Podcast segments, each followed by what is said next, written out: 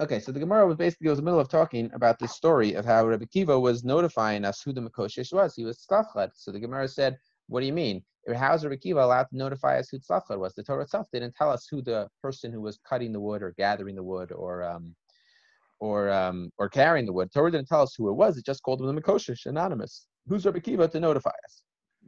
So the Gemara says, What do you mean? Rabbi Kiva had gezeira shava, right? He had gezeira shava because the word in one place said called it the man in the desert, and the other place it said the Makoshish, our father died in the desert, right?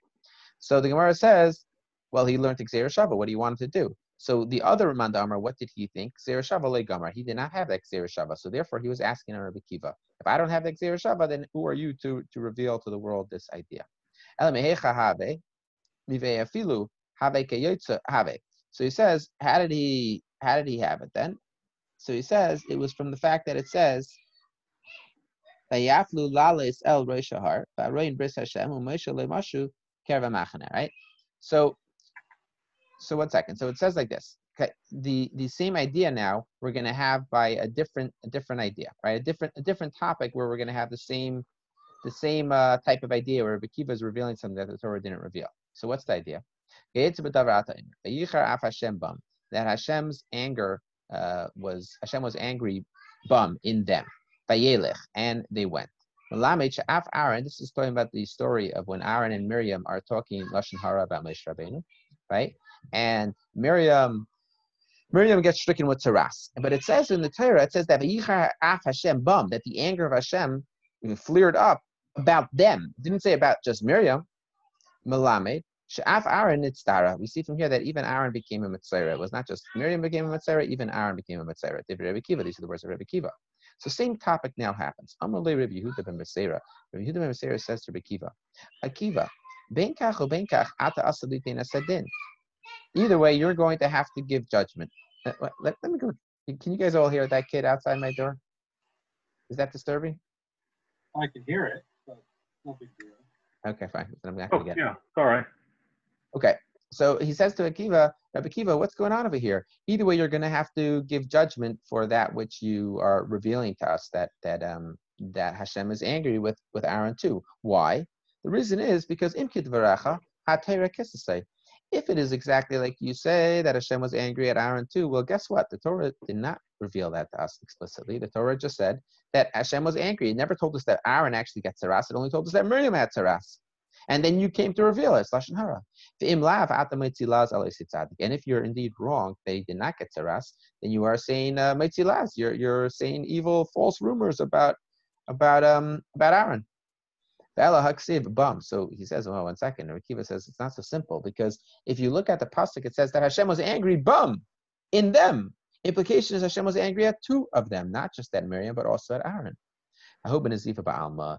Gemara says, no, not so simple, because maybe Hashem was only angry, but not with, not didn't actually punish them with tzaras, but when his anger led to the fact that he was just angry by both of them. But it doesn't necessarily mean that he actually caused them to have tzaras. So Bakiva thought the fact that it says Vayichar Hashem bum, that Hashem was angry in them, implication is that Hashem's anger w- went from not to not just to give tzaras to Miriam, but also to give tzaras to to Aaron. But the, the counter argument would be that perhaps Hashem's anger only led to only led to anger, but not to actual action on on Aaron and only on Miriam. Tanya, learned in command Amar af.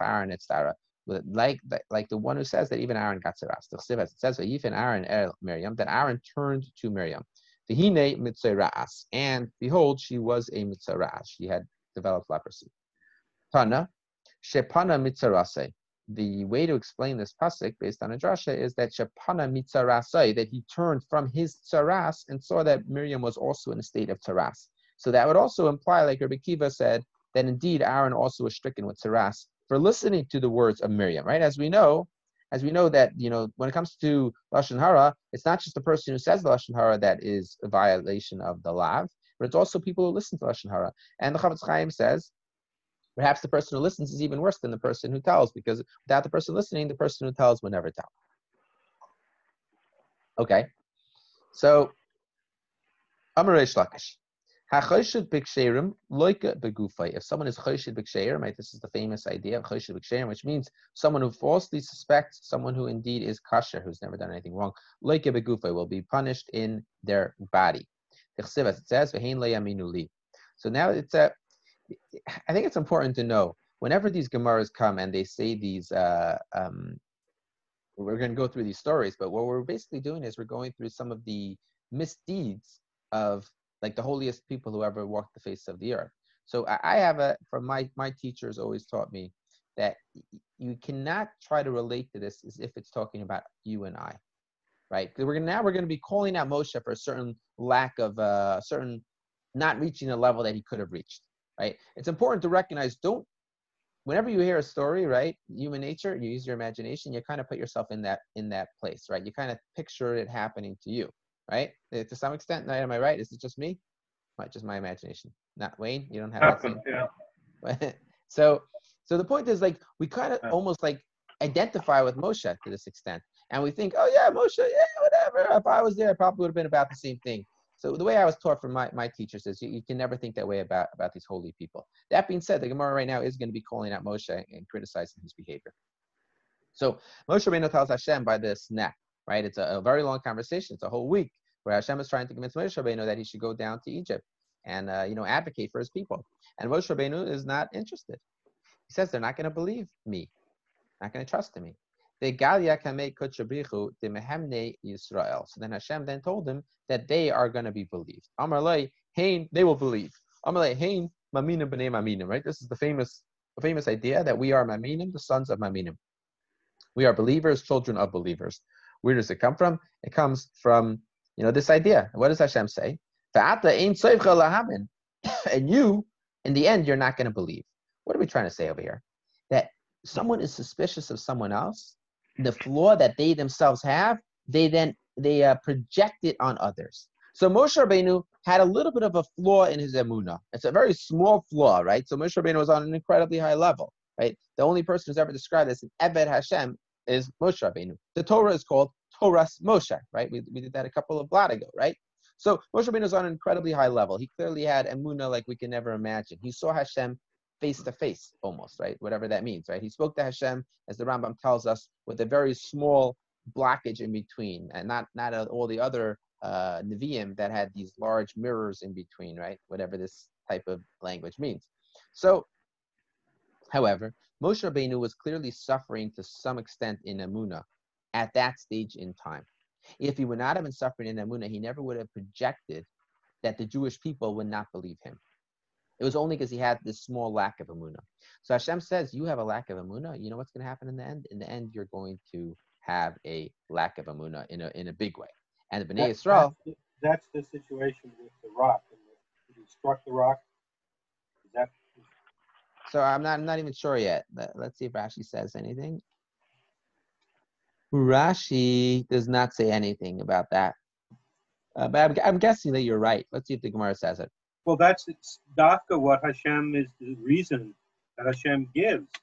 He didn't believe me about the rock, so you're not going in, into Israel. Um, says specifically, that's the reason.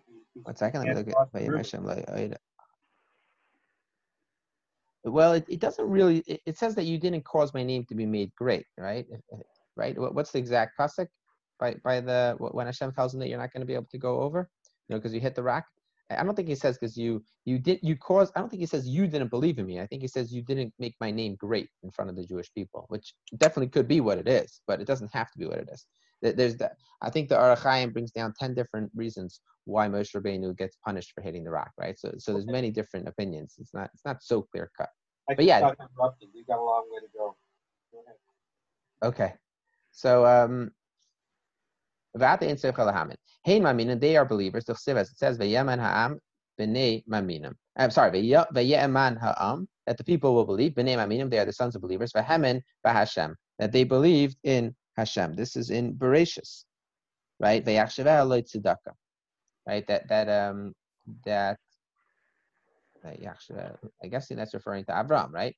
So after Ein Seif you will end up not believing. Why? Yan As it says, and this is happening in Bamidbar, and it says, Vayemer Hashem al Moshe Aaron, Yan layamantem bi. Oh, you're right. Oh, very good. So that's the pasuk taka by the rock that Hashem says, "Yan loyhemantim bi." You do not believe in me. Lahakti sheni to make me holy, to sanctify me, in Israel, in the eyes of Bnei Israel. Therefore, I will not bring you. You will not bring them into the land that the land that I will give to them. Right. So it does say hemantim, and this Gemara clearly is taking a position, as you're saying. This Gemara is clearly taking the position that the reason why Moshe Rabbeinu gets punished by not going into Eretz Yisrael is because he did not believe in Hashem. Mimai dilaka, and how do we know that he gets punished? So how do we know that someone who's choshed b'ksherim, someone who is, doesn't believe people, doesn't believe people who indeed are really kosher, that they will get punished in their body? Because when Moshe Rabbeinu takes his hand out from his his uh, when he's talking to, to Hashem and he says they're not going to believe in me, he takes his hand out. All of a sudden, he has tzaras. Amar Rava. Rava says, "V'itema Rabbi Yosef Rabbi Chanina."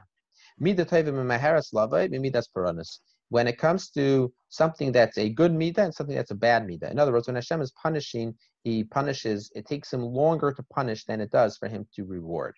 Right? When it comes to punishments, we've done other gemaras and brachas that says that Hashem waits and gives us extra time to repent. He doesn't repay us. He doesn't. He doesn't punish us right away. But when it comes to reward, then He gives us the reward right away. Because when it comes to the midah, the characteristic of paranis, what does it say? So it says that when Moshe Rabbeinu took his hand out from inside his um, his chest, where he was holding it like Napoleon for a portrait, immediately when he took it out, afterwards, then it got turned white with the tzaras. But when it comes to the the good deed, then it says. He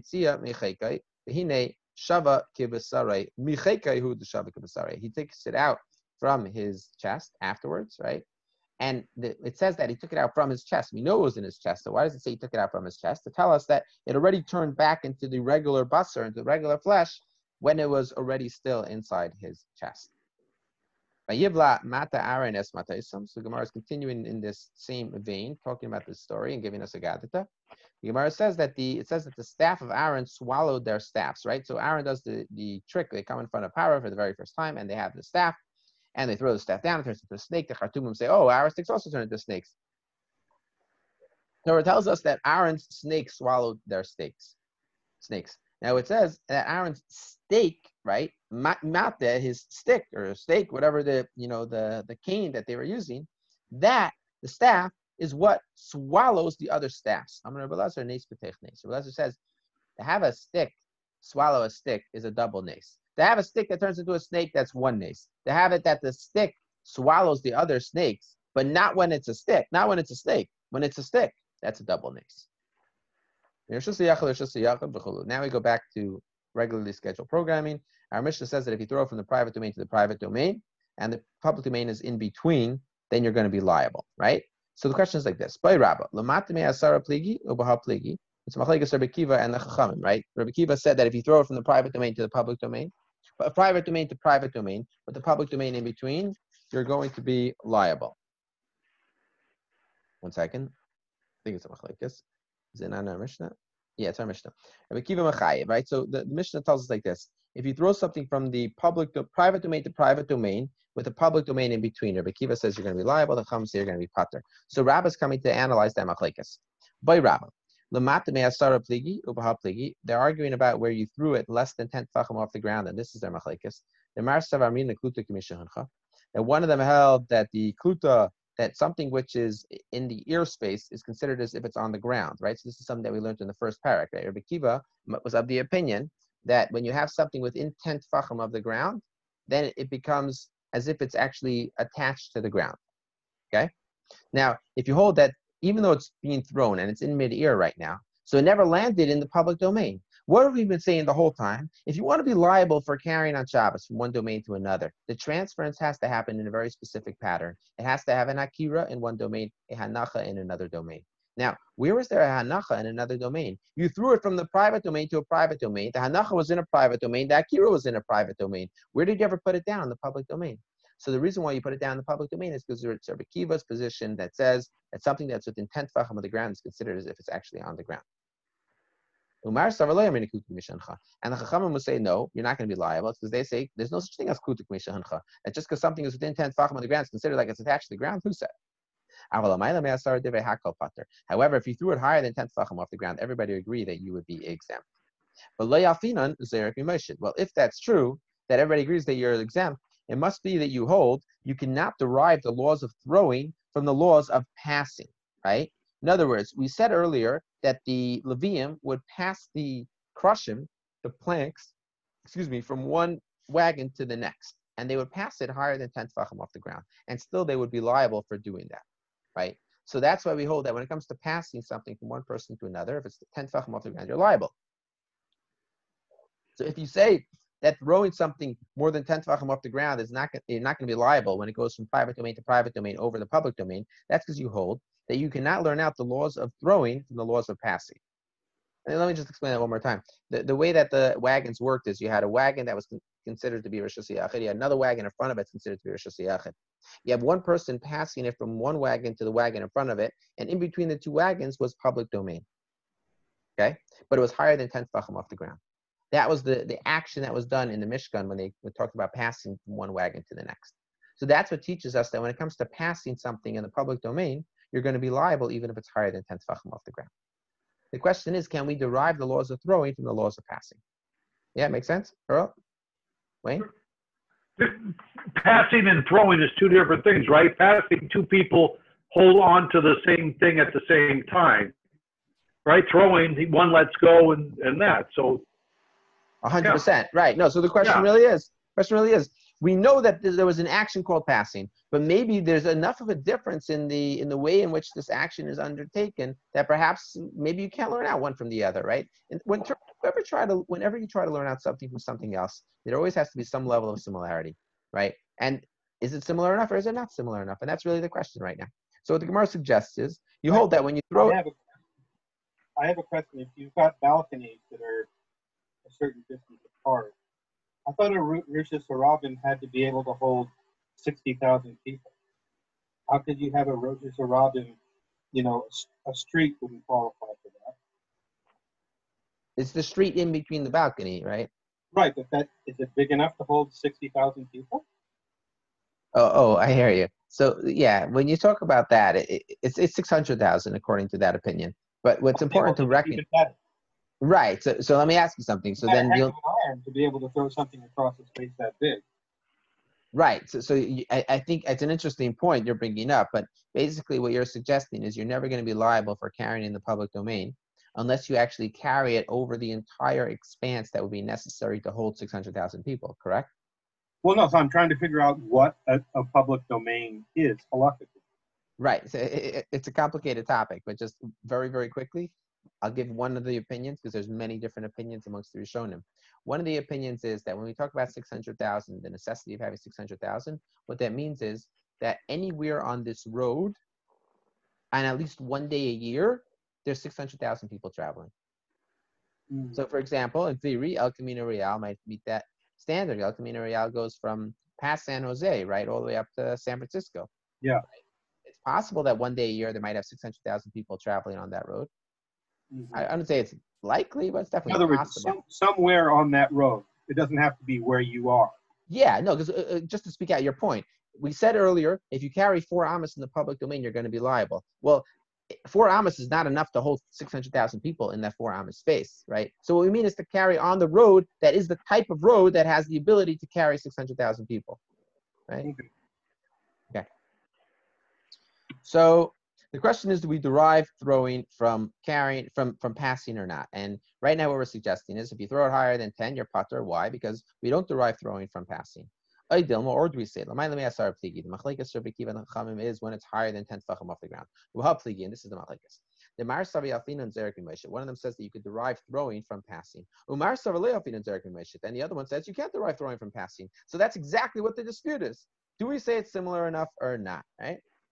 But if it's less than 10 tefachim off the ground, you throw something from the private domain to private domain, passing over the public domain, everybody agree that you're liable. My time, why? Because when something is caught in the in the air, right, it's as if it's attached to the ground, and everybody agrees to that. So you hear the two different opinions that Rabbi is suggesting. Rabbi is saying a fam- like a hakira, right? He's saying, I know that there's a machlekes Rabbi Kiva and the Chachamim.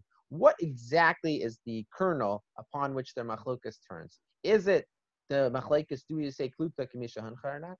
Or is it the machlekes do we derive, um, I'm sorry, is it that higher than 10 tfachim, everybody, the higher than 10 tfachim is the machlekes, do we say we derive throwing from passing? And lower than 10 tfachim, everybody agrees kluta kamisha and everybody agrees you'd be liable. Or do we say the machlekes is only less than 10 tfachim off the ground, and the machlekes is do we say kluta kamisha hancha or not?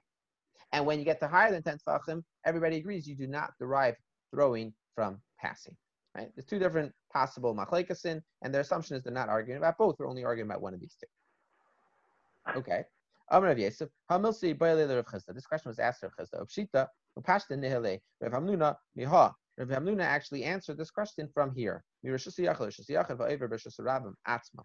It says that it, it says in a brisa that if you throw something from one Rishus Yachal to another Rishus Yachal, and it passed over the Rishus Rabim Atzma, right? What does it mean Rishus Rabim Atzma, right? The, the public domain itself, right? The, the word Atzma is coming to teach something more. It's adding something. Rabbi Machayev, that Rabbi says you're liable, V'chamim Paitrim. From the fact that it says the actual, the, the Rishus Rabim itself. It's obvious that the Machlekes was in a case where it was less than 10 tfachim off the ground. Right? Because if it was higher than 10 tfachim off the ground, you wouldn't call it Rishus Rabim Atzma. Okay? Just to speak out why that is, because generally speaking, we assume that the public domain is only considered public domain up to the airspace of 10 tfachim. Once you get higher than 10 tfachim, it's not considered public domain. And 10 tefachim is how high? About 40 inches. Yeah. There should be something that's bothering you right now. If above 10 tfachim is not considered So a if your balcony, if your balconies across the, the Reshus Harabim are on the second story, and you just toss from one to the other, that's much more than 10 talking, so you should be good. Right. No, so that's a good point. So the question is then, do we say klutu kamisha huncha or not? Okay. If we say klutu kamisha we might say it even higher than that. Right. Now, but I think what should be bothering you is something else. How about when you pass something? When you pass something, you're passing it higher than 10 tfachim. Why is that okay? Why is that a problem? Right. If we're saying that it's just a rabbim only goes till 10 tfachim off the ground, then why is it that when you pass something, we look at that as passing it from the into the public domain? How are you passing that in the public domain? It's higher than 10 tefachim off the ground. So, so I think the answer is that um, if if you're actually standing, right? Let's say let's say you walk in the public domain and you just hold your hand 40 inches. Wow, that's pretty scary looking. And you hold your hand 40 inches above the ground, right? Great. I, by the item that I'm holding is more than 40 inches off the ground. I'm not carrying the public domain. So obviously that's absurd because it's really your body is attached to the ground. This is what we learned at the beginning of Shabbos. That we go after if, your feet are touching the ground, your hand is considered to be an attachment of your body that is that is looked at as being nisyachas, as being uh, connected to the ground. Okay? Have to be floating. What was that? You would have to be floating. Exactly. You'd have to be floating. Yeah, you'd have to be levitating. Um, okay, fine. So, so that was the question, and we're trying to bring a proof to the to, to what exactly which side it is. So, Chisda tried to bring a proof from this brisa. This brisa says that if you throw from the private domain to the private domain, going over the public domain, the halacha is uh, it's machlekes Rabbi Kiva and a chachama. Uh, Peter. Meet the kama Rab Atzma Pshita Lamata Me'asar Pligi. So the Gemara says perhaps the fact that it says in the Rishus Rabbim Atzma that is an indication that we're referring to less than ten tefachim off the ground. Ubamai, what's the argument? If we're talking about where you pat, where you actually carried it. Is that true that if you're walking from the private domain to the private domain and you're walking through a public domain, is that true that you're only going to be liable if the item is less than ten tefachim off the ground? Who said? That's ridiculous. Says if you carry something higher than 10 tefachim off the ground, of course you're liable. That is the way that the kahas people were carrying things higher than 10 tefachim off the ground. La. You say that we're talking about where you threw the item.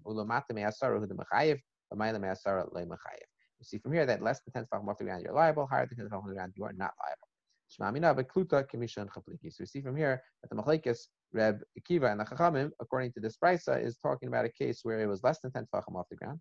And Reb Akiva only held your chaya because of klut kimishancha. But if it was more than 10 tefachim off the ground, he would have said you're putter. So now to go back to our case of a balcony, according to this reasoning, you would have to say that the balcony is less than 10 tefachim off the ground, right? Otherwise, it wouldn't work. Upliga the Rebbe Lazar. And this is a with the Rebbe Lazar. Rebbe Lazar does not understand the machlekes of Rebbe and Chavim the same way. The Rebbe Lazar, opinion is that Rebbe would be Mechayev even if it's higher than 10 tefachim off the ground. So why does that brisa say we're talking about Rishus Rabbim itself? It's coming to tell us the strength of the opinion of the Chachamim that they argued even in the case of where it's less than 10 tefachim. The, the Chachamim argued both where it's less than 10 tefachim and you threw it, and where it's higher than 10 tefachim you threw it. Both cases you're exempt. But Kiva says both cases you're liable. I'm sorry, Akiva only says you're liable when it's when it is. Akiva says yeah. Akiva says you're liable in both cases. The Chum say you're exempt in both cases. Okay. Um, yeah. Upliga de Rev Upliga de Rev Chilki Bar Tuvi, Damar Rev Chilki Bar Tuvi, Shloisha Divrei Hakal Chayiv, L'mayla Me'asar Divrei Hakal Pater. If you threw the item and it was less than three tefachim off the ground, everybody agree you're going to be liable. If it's higher than ten tefachim off the ground, everybody agree you'll be Pater. But when it's from three to, to ten, that's where the Machlekes Rekiva and the Chum come into play. If it's less than three tefachim off the ground, everybody agrees you're going to be liable. If it's higher than ten tefachim off the ground, everybody agrees that it is only a rabbinic uh, decree that you shouldn't do this. Migimel. I'm sorry, mutter. And if it is his own domains, if it's his own private domain to his own private domain, then it would be completely permitted if it was higher than 10 tefachim. To throw it higher than 10 tefachim from your own private domain to your own private domain over the public domain, that already is going to be mutter. From, a, from a private domain to a private domain, did you say? Uh, your own, your own, that you own both of them. So you can throw it from one balcony to the next if you're on a three-level house. According to? Yes, according to this opinion, yes. In other words, because right now in this opinion, what we're saying is the reason why it's forbidden to throw something when it's higher than 10 tefachim over the public domain is not on a Torah level, it's on a rabbinic level. What's the right. concern? The concern is that it might fall down. You might not have such a good arm, and you might miss the balcony, and it'll fall down to public domain. You might come to carry it. So they weren't as concerned in a case where you're throwing from your own domain to your own domain. From three until ten, Rekiva says you're liable. Chama say you are exempt. Amar Mar, Mar says, if it is your own domains, then it is going to be mutar. Then it's going to be permitted to, to do it. The Rav. This should be a uh, a slug up, a um, a disproving of Rav. The Itmar. Why? How's this? What does it do with Rav? Let's see what Rav has to say. The Itmar. Shnei batim b'shnei tzidei Rishus They have two houses on two opposite sides of Rishus Rabbim. Rabbi Baravuna Amar Rav. Also, you are forbidden to throw it from one to the other. Shmuel Amar Mutu Lizrik Shmuel says you're permitted to throw it from one to the other. But Lav Kim going into midli chad umachati chad. And did we not explain that what's happening over here is that one of them is higher up and one of them is lower down? And perhaps it might fall down on the ground when you're throwing it from one to the other, and then you might come to carry it. So this, if this would be true, then this would be true even in a case where um, Rav's, if Rav said that it's usher because of this concern, it should be usher even if you do, even if it does belong to you. So this this proves the opinion of Rav because it, it, would not be usher if they both belong. It wouldn't change anything if they both belong to you unless you don't hold like Rav.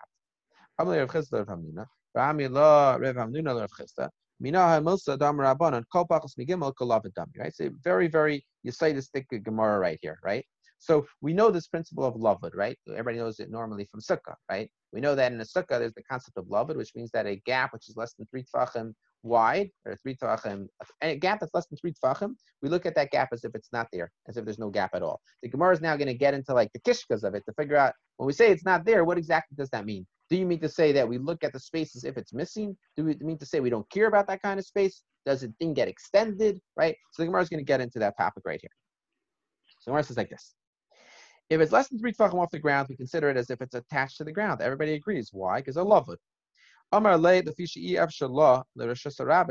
the Gemara's first answer is that the reason why lavud, the reason why something that's within three tefachim of Rosh is considered to be in the Rosh right? And even though it's not touching Reshus Harabim, but everybody agrees it's considered like it's touching Reshus Harabim. Why? Because interesting idea. The Reshus Harabim is it's impossible that you look at be malaket the rihitani. Reshus Harabim is not planed perfectly. They didn't have the what do they call them? The the big rollers, like the the asphalt rollers with the big the big wheels, right? I don't know what they're called. So they didn't have those in those days. So the Reshus Harabim was not planed perfectly. It wasn't perfectly level. And therefore, you had it would go up, it would go down, it would go up, it would go down. So if you started saying, listen, if it's three up to three tfachim off is also considered like it's off of the ground, it would be very odd because you would be throwing something, right? And there'd be areas in which it's three tfachim above, areas which is not three tfachim above, areas which you might even hit it. It's just not so level. So instead, we said anything within three tfachim is considered as if it's really still part of the Reshus Harabim. So the Gemara says, if that would be so, then why specifically up till three? It should be even more than three, or even at three. In other words, Gemara is probably working with understanding the context that in those days the potholes were a lot worse than potholes on the Bronx River, you know, on the cross, uh, what is it called, the cross Bronx, right? The, wor- the worst potholes I've ever seen are on the cross Bronx. Don't ever take that highway.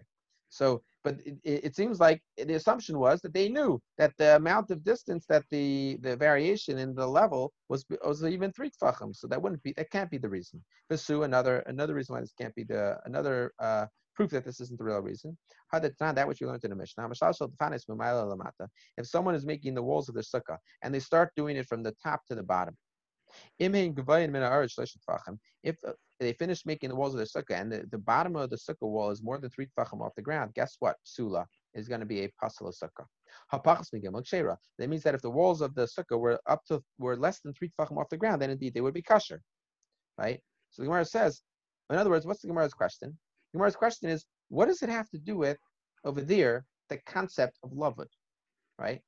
Has lavud tell me anything? In Reshus Harabim, you came up with this great idea that maybe it has to do with the fact that the domains of Reshus Harabim are not so clearly plain, and therefore up to three tefachim is considered like it's still attached. What does it have to do with the walls of a sukkah? That up to three tefachim from the ground, they're going to be considered like they're still attached. Where, where does that? How is this related to the topic at all? So the Gemara says, the only reason why over there it's going to be a problem to have a sukkah, that there's a three tefach opening on the bottom of the sukkah wall, is because if there's a three tefach opening on the bottom of the sukkah wall, the gediyim baikinba, the the gediyim are baby goats. They would be able to crawl underneath that wall, and it would not be such a sustainable wall. And therefore, up to three tefachim is going to be a concern that the, the, the goats will come in. But if it's more than three tefachim, if it's less than three tefachim off the ground, the goats won't come in. So over there, it's not about lavud because of this the the way in which the ground is planed. It's rather about lavud because then the, the goats will not come in. That works why the sukkah cannot have more than three tfachim from the bottom of the sukkah wall to the ground. What about from the top of the sukkah wall to the ceiling? Right? Why over there do we have the same halacha that you can't go more than three tfachim away? Right? But up to up until three tfachim is good. Well, why is that good? Why do we consider that to be a closed gap? If the idea has to do with the fact that in the public domain the ground is very unlevel, how is that at all related to the top of a sukkah? And the top of a sukkah is not about the goats coming in, because the goats are not coming in from the top of the sukkah. So how is that related to your concept of lavud? To your reasoning behind lavud? Um, Rather, the fact that anything that is less than three tefachim away from another space is considered as if the gap is, is totally closed up, that is called hilchasa gemirila. It's halacha right? It's halacha that Moshe Rabbeinu told us explicitly, and therefore it, we don't have to have any reason for it. It is what it is. Moshe Rabbeinu basically told us that if it's less than three tefachim, which is about you know somewhere between um, uh, 12 inches, it might be a little bit more, it might be a little bit less, then we basically look at that as if it's completely insignificant. Okay, Tana we learned in Brisa. You're throwing something from the public domain to the public domain, and the private domain is in the middle. Rabbi says you're liable, and the Chachamim say you're exempt. Rav Shmuel, Damri Tarayu, Loy Chayiv. Rav Shmuel both say that Rebbe said you're not Chayiv, Ela Bershusiyachin, Mekura. They held that Rebbe's opinion is that you're only going to be liable when there is a uh, private domain that is covered, walled, that is uh, roofed up. Damrinan, based like command of Malya Dami, right? So this is something we also did in the beginning of, of Shabbos. That the opinion is like this: that when you have a, a house that has roof and walls, throwing something through the house, then everybody agrees that the the stagnant air in the house will make it as if it's actually on the ground, right? Even if generally speaking, you don't say kluta kamisha huncha when it's in an open air space, but when it's in a closed in space, then the, we say kluta kamisha huncha essentially, that we look at it as if it's on the ground, right? Um, so the, we don't say kluta kamisha huncha. The way that they say it is the house is as if it's filled up. So what that means is that since the house is as if it's filled up, even though the, the item is flying through the airspace, if we look at the house as if it's filled up, then the item is actually resting on that on the on the other item, other vessels in the house, even though the house is if it's filled up. Even though it's not, right? But if it's not a roofed in house, loy, and we don't say this idea. They, they say interesting things. Say Rebbe would be would obligate you to bring two karbanas. If you throw it from the private, public domain to the public domain, and the, the private domain is in between, right? So you throw it from from uh, you're standing in the public domain. You throw a football straight through a house, and it comes out the other side of the house and lands in the public domain. Rebbe would say you're liable to bring two karbanas. Why? One for bringing it into the house, one for taking it out of the house. Now, hey, one second. Where's the akira and the? What do we always say about carrying on Shabbos? We said there has to be an akira in one domain, a transfer of rishuyos to the other domain, and then hanacha in the other domain, right?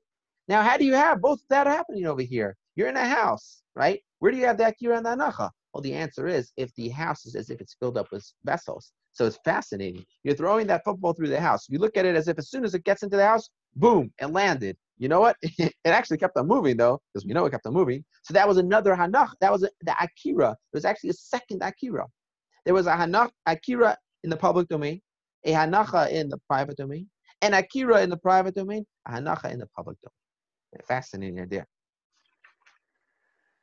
Um, Yosef Reb Chana, Reb Chana sat and there was something bothering him about this statement. Why?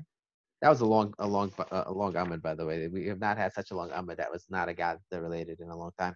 So remember the Mechayev Rebbe, I told him Makam out. So the Gemara asks like this: If Rebbe indeed holds that you're going to be liable for the hachnasa, the the uh, sorry, the haitzah, the carrying out, and the, the carrying in, then that means he holds that you could be liable to bring a korban for a tolda, the descendant malacha, at the same time that you're bringing a korban for the av malacha. What does this mean? Right? The av malacha is when you take from the private domain to the public domain. And the tolda malacha is when you take from the public domain to the private domain. So over here, you took from the public domain into the private domain, and then from the private domain back into the public domain. So that's the tolda of the av. And Rebbe says you're liable to bring two, according to this reasoning, according to this amira. But Tanya, we learned in the So Rebbe Aimer, dvarim had dvarim. So now we're coming up with one one of the other sources why we know that there are 39 avos malachas. What does it say? It says dvarim had dvarim, ela had dvarim. Elu lamet malachas. Altogether, this is 39 malachas shenem Moshe Sinai. That Moshe Rabbeinu was actually taught the 39 malachas at Sinai, what they were, and there's a hint to the 39 malachas in the Torah because it says Ela, it says um, Dvarim Hadvarim Ela. So what does this mean? Rashi says. Rashi explains what this means. He says that um, Ela begamatria plusin vishesh, right? So Ela is 36, right? Aleph, Lamed, Hey, right? That's 36. Aleph is 1, Lamed is 30, Hey is 5. That's 36 total. It says Dvarim, Dvarim, Hadvarim. So three matters plus Ela, that's 39 altogether. Now, to, to be clear, if if Murad was making up this gematria, we wouldn't take it that seriously, right? So the reason, the, I, I guess it's probably not nice to say that when Murad's not on right now. But but the, the difference is like this. The difference is that gematrias are significant because it's really about a hint, right? This really is Teresh Shabbat Peh, right? The fact that we know the 39 malachos, we know that based on tradition. We're just looking for different hints to the idea in the Torah. So when you're looking for that kind of hint, then, then you use a gematria. You wouldn't be able to say this in the first place, that this would be the source, how we know that 39 malachos, that we wouldn't do. Okay. Amar le Rav Yosef Mar Aha Masnila Lekasha le the Rebbe. So Rav Yosef says the one person learned it on on this, and therefore he had a, a problem with one Rebbe's position against Rebbe's position, a. And not the Rebbe Yehuda masninan. We had this stated in the name of Rebbe Yehuda, and therefore we did not have a problem. Therefore it's not strange. The Tanya, what's going to be the question? Because there's a brisa. And the brisa does this like this: Someone's carrying from the private domain to the public domain. And the item is being carried four amas in the public domain. Yehuda says you're liable. Chacham say you're exempt. He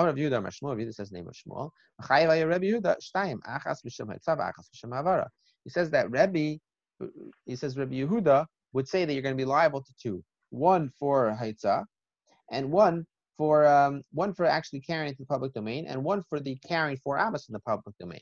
Right. Now, this is the opinion of Rabbi Yehuda, not the opinion of E Dimachayev. If you would say that there's only one that you'd be liable for, if when Rebbe came to say you're liable, what when Rebbe says you're liable, the implication is that somebody was arguing. Well, what was the Chacham's position? That you're completely exempt? You can't be completely exempt. You did a malacha. So when we say that Rebbe says you're liable, what we must mean is that Rebbe holds you're liable to two malachas for this action. The Chacham say you're liable to one. How could it, right? So just to speak it out, let's read it inside. How could the Chacham possibly say you're exempt? You carry from the private domain to the public domain. How do you know? Maybe indeed you're wrong, and maybe Rabbi Yehuda said you're only liable to one, and the Chacham say you're you're completely exempt. How can you be completely exempt? You're going to Amar ad to Nuach.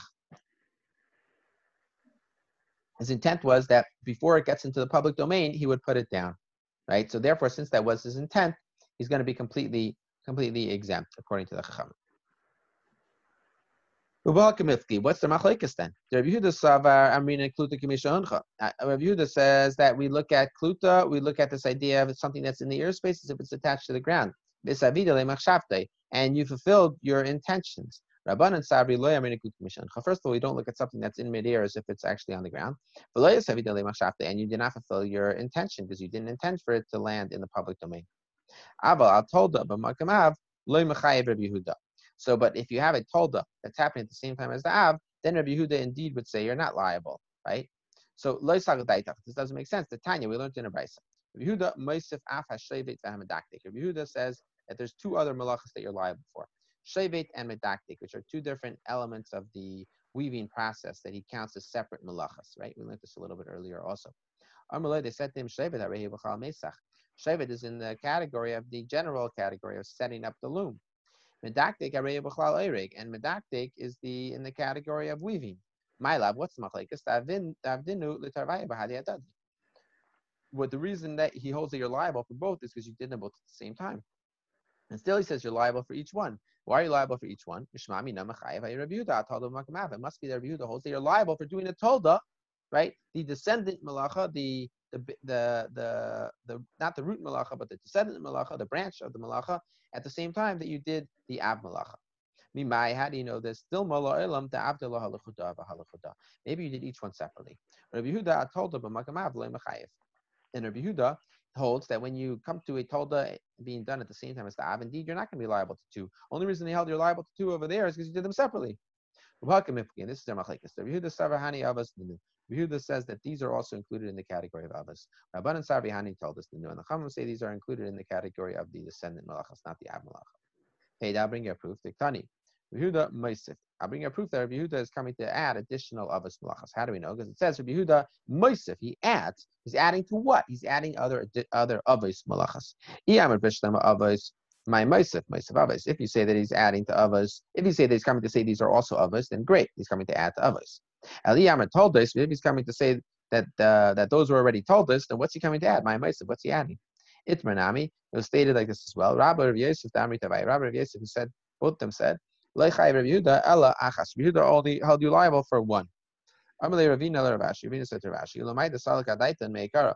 The Mechai Rav Yehuda Shtayim. According to that, which you thought initially that Yehuda held that you're liable for two at the same time. Ilahacha kabayla lahacha lei kabayla. Ilahacha kabayla lahacha lei kabayla. Amalei ba'omer kol makom shetir tenuach. Gemara is asking like this: What's the case exactly? You threw it, and you threw it from one area from one private domain straight through the public domain into another private domain. How could you say you're liable for both? What was your intent when you threw it? If your intent when you threw it is to land in the public domain, you're not going to be liable for landing in for going from the public domain to the private domain. If your intent was to go straight to the public domain, then you, how could you say that you're liable for the fact that it went over the public domain that's looked at as if you did a hanacha in the public domain?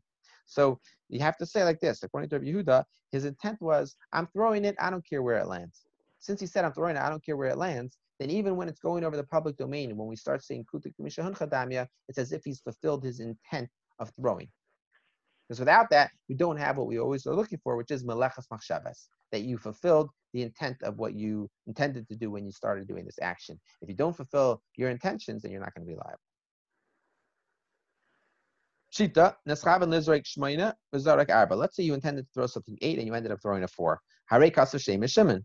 That's the equivalent of writing two letters from a uh, six letter, uh, yeah, six letter name. right? If you intended to write a five-letter name, right? If you intended to write the five-letter name of Shimon and you ended up just writing Shin in Mem, you're liable because you intended to do a malacha and you did a malacha. So guess what? You intend to throw something eight amas and you threw a four amas. You intended to do a malacha and you did a malacha. Let's say you intended to throw it four and you ended up throwing eight. Mahu, what's halacha? Do you say, well, listen, you actually ended up throwing it more than four? Where you wanted to throw it, it didn't end up landing, right? The Gemara then asks the obvious question. You just got finished telling me if you intended to throw it eight and you threw it four, you're liable. Well, if you intended to throw it four, eight, and you landed four, it didn't land where you wanted it to land, and yet still that was obvious you're liable. Well, then what about vice versa? You intended to throw it four and it went eight. It didn't land where you wanted it to land. Previous case, it also didn't land where you wanted to land. That wasn't an issue. Um, isn't this exactly the same case? You have to say we're talking about a case where you said anywhere it lands is good. With the well, you said one second. It's the equivalent of writing shame, the two letters, mishimin from a, a five-letter name. Mi dummy hasam kamadolik shame loy michdevan. over there, when you intend to write Shimon, you are, are intending to write each letter separately, right? So in other words, when you initially started writing, you knew you were planning on writing Shin Mem. Well, when you write, want to write Shin Mem, that's it. You you wrote it, right? It's like uh, it's like uh, when you're playing uh, what's that game called? Ghost, right? You know, you guys ever play Ghost with your kids in long car rides? Ghost is when you spell out the words, right? And whoever gets the last letter, everybody has to say one letter. Whoever gets the last letter is going to be out. So you have this big letter, big word in mind, but then you end up spelling out the letter. You end up spelling out a word beforehand. So you intended to write Shimon, but you wrote a, or you wrote a whole name already. You already wrote two letters when you wrote Shin Mem. So that's it, right? Whereas over here, Hacha Kamadoli Arba Tamni. Over here, when you want to throw something eight, it's not like by definition, if you throw something eight, it has to go four, right? Whereas if you if you intended to throw something um, if you intend uh, the other way around, if you intended to throw something eight, by definition, you're you're also intending to throw it four. But if you intended to throw something uh, four, you didn't by definition intend to throw it eight. Whereas when you write Shem Shimon, you intended to write Shin Mem. That's what you intended to write, and that's what you wrote. So therefore, you're going to be liable. Okay, Tanar Abana, let's do one more Gemara. We learned in a Brisa. If you throw it from the public domain to the public domain, and the public private domain is in between. Dalit Amas, there's private domain in between of four Amas chayiv, you're going to be liable. Pachas arba amas pater. But if it's less than four amas, you're going to be exempt. My kamash what's the chiddush? Hakamash malon, rishuyas mitzdarfai, so and kutig mishancha. So like this, okay? Two different points. The Gemara says like this. You want to throw from one public domain to another public domain.